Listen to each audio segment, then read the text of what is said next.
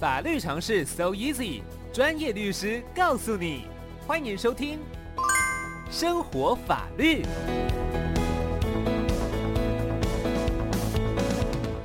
好，我们今天的生活法律单元邀请到的是扬生法律事务所的蔡红旗律师，律师午早安。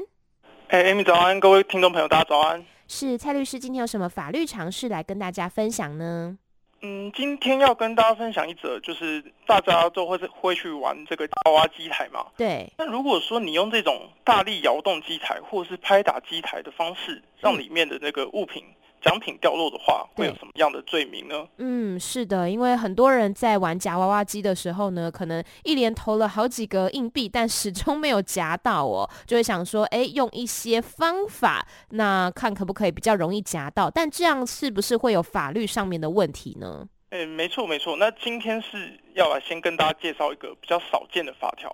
这个是刑法的这个第三百三十九之一条啊，它是叫做这个不正利用收费设备罪。嗯 那，它的它的法条的呃条文规定是说，意图为自己或第三人不法之所有，然后以这个不正方法由收费设备取得他人之物，会有一年以下有期徒刑，或是拘役或十万元以下罚金。是，对，那这个收费设备呢，就像是停车场的缴费机啊，然后或者是自动贩卖机，都嗯是一种收费设备。嗯那哼，夹娃娃机，因为呃实物上认为说它有这夹娃娃机通常会有这种保夹的性质啊，对，所以说它也是能看作是一种这个付款取付的取物的这种收费设备。嗯，对对对，那不正方法的话呢，是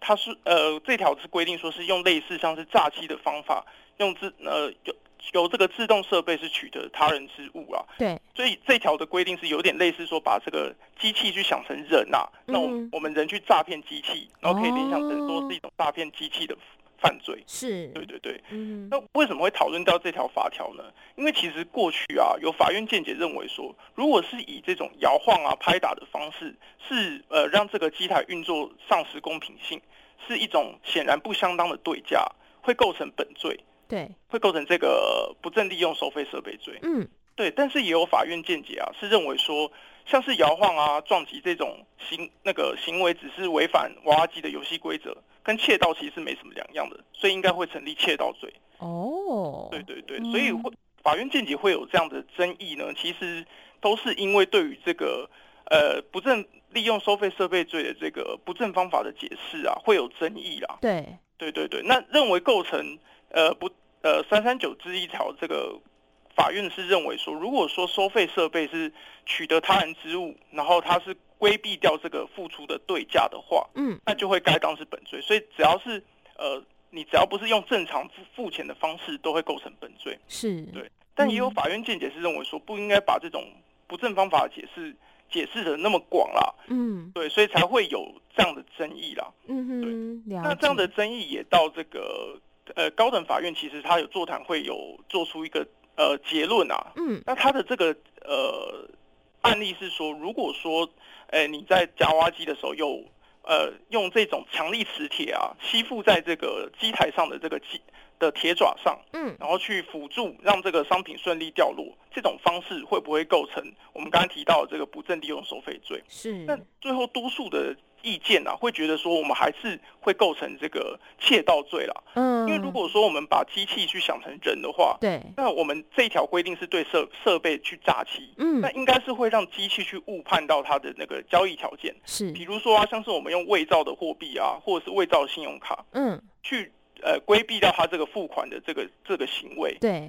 可是机器是误以为我们有去付款，这这样才会构成本罪。嗯是。那如果说你是单纯用这种物理上的方式去拍打、去晃动的话，这个它不是它不是误以为你付款，而是你是直接破坏这个、嗯呃那个机器内部的这个财务的持有，所以你应该是构成窃盗罪才是。了解，哎，律师，我们这边有电话，我们哎可以是先接电话吗？哎、可以可以可以。好，你嗯好，啊，主持人早安，那个律师早安。嘿，请哎、说。你好，早安早安。嗯，是，我想请问一下，因为我之前就是跟朋友有就是制作衣服上面的一些债务纠纷，嗯，然后他呃当当初他告我民事的时候，我来不及抗告，所以他也拿到债权凭证了。嗯，所以他现在又呃之前有提告了一个返还衣服它在呃，就我的户籍地 A 好了，我的户籍地 A 它提高了之后，它有一天它可能不知道干嘛突突然撤高，嗯然后之后又它又在它的户籍地 B 提告。我们昨天开庭，结果法官问律师问他的律师说，为什么你在 A 开庭撤告，现在又要到 B 来来告？嗯就律师给他的回答是说，呃，因为我的当事人不想去到那么远去开庭，结果法官就回他说关我什么事，这样子。嗯然后接下来我现在想要请问的是说，因为他有拿到债权凭证的，他可以取消这个买卖契约吗？嗯然后拿到他债对我权不当得利吗？嘿，是是是，那他对，然后我有付权哎哎，我我有已经我已经有付掉呃三分之一的钱了。嗯好对，然后他交给我的衣服的件数是，呃，与他跟法院上面说的不符，他附上去的照片很多都是重复的，嗯哼嗯哼，所以他现在告我这个返还衣服这一条，我们昨天有开庭，如果他现在要要移到我我现在住的地方的法庭去开，法院去开庭。是好对，那那我想请问说，因为他本身他已经有拿到债权凭证，他还可以可以去做这个解除契约的动作吗？好，律师这边有什么要询问的吗？呃，原则上其实如果说他当初取得的债权凭证跟他后续告的这个是同一同一个事实的话，同一件事情的话啦，也就是同一个案件的话，他常理来说他是不能再再重复提出提出那个告提告的啦，对啊，嗯嗯嗯，嗯因为是同一件事情，对对对对对，因为他已经就是都有既判例，然后也也也可以，因为债权凭证等于说他已经开始执行了嘛，哦对，对，那常理来说他是不能提告的，那不知道呃对这边是呃，为什么会有这样的情况呢？因为他现在是提到一个返还系服，因为就是我们现在没有财产让他执行嘛，对，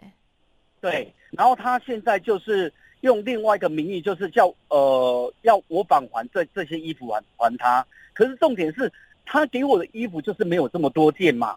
因为我也付我也举证上去了，嗯嗯嗯，哦对对对，而且他也也没办法证实说这些衣服是出自于他手，嗯哼，哦所对以对他对，他所以叫你还，比如说一百件好了，但是他其实可能只有给你五十件，是类似这对样的意思。对对对对哦，对对。然后他呃，律师给我的给我的起诉书是呃，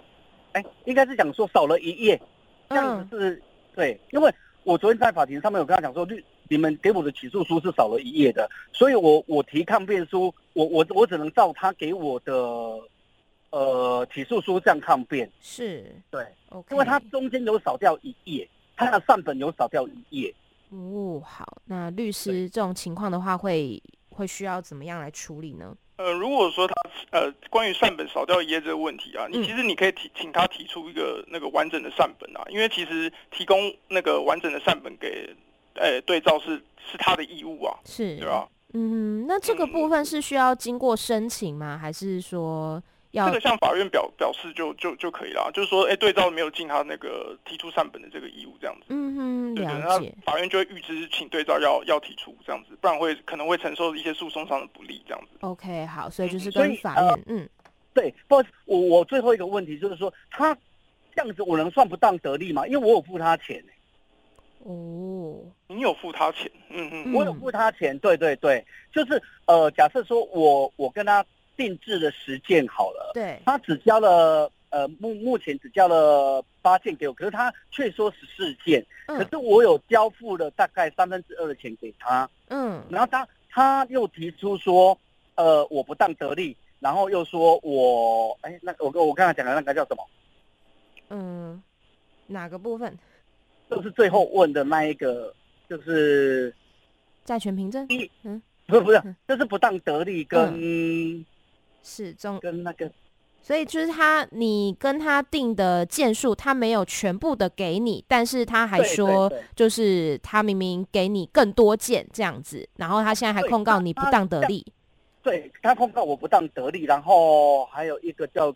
做好，没关系，我们先询问一下律师，这种情况之嗯下，不当得利会成立吗？听起来是呃，如果以你的讲法，那当然是不会啊，因为如果说你呃你你给他多少钱嘛，那他给你相相对的件数嘛，那这样怎么会有不当得利的问题呢？对啊，对啊，对啊嗯，了听起来解。如果是是是照你的说，照您的说法的话，是是不会有不当得利的问题的啊、嗯哼，是对了，这解部分你可以呃写成诉状向法院表示，对对对，嗯对，把把你的是想法向法院表示。 ，OK，好，好，这样我清楚了，谢谢好，你，谢谢你， OK，谢谢谢，谢拜谢谢谢谢拜拜。嘿，好，谢谢律师的解答。那我们刚刚在讲这个不不正利用收费设备的对对这对个是罪，还有后续要其他跟大家分享的部分吗？哎，没关系，就 对对，应该刚好解释，就是说，如果说大家以后就是在夹夹玩夹娃娃机的时候，要小心这样的情况，嗯因为嗯其实窃盗罪是比较重的哦，所以对其实不要以为说这种专器专机器的漏洞就不会有刑事责任。对啊对在跟大家提醒的。所以不管是说你用什么强力磁铁，或者说你去拍打、敲击、摇晃机台，其实都是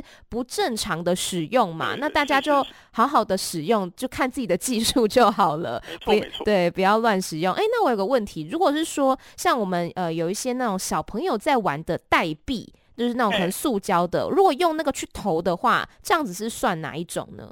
呃，你说用呃小朋友的代币去呃玩夹夹娃娃机是真的真的那个钱吗？对对对，对，那这样可能就会有这一条的适用哦。哦，对，因为你就误他忘让他误认为你是用呃真实的货币，对，就是就我让他欺骗有的点机像是你去器欺骗他的感觉，啊，了解，那就会有这条适用哦。嗯哼，所以不管是说这个假的代币啦，或者是说摇晃，然后还有用呃强力磁铁等等，这些呢都是不正常的使用，希望大家都不要去做。那我们哎就对是好好的用自己的技术来决胜负就好了。是是是，是，那我们今天非常感谢蔡红旗律师，谢谢您，谢谢，谢谢，拜拜，拜拜。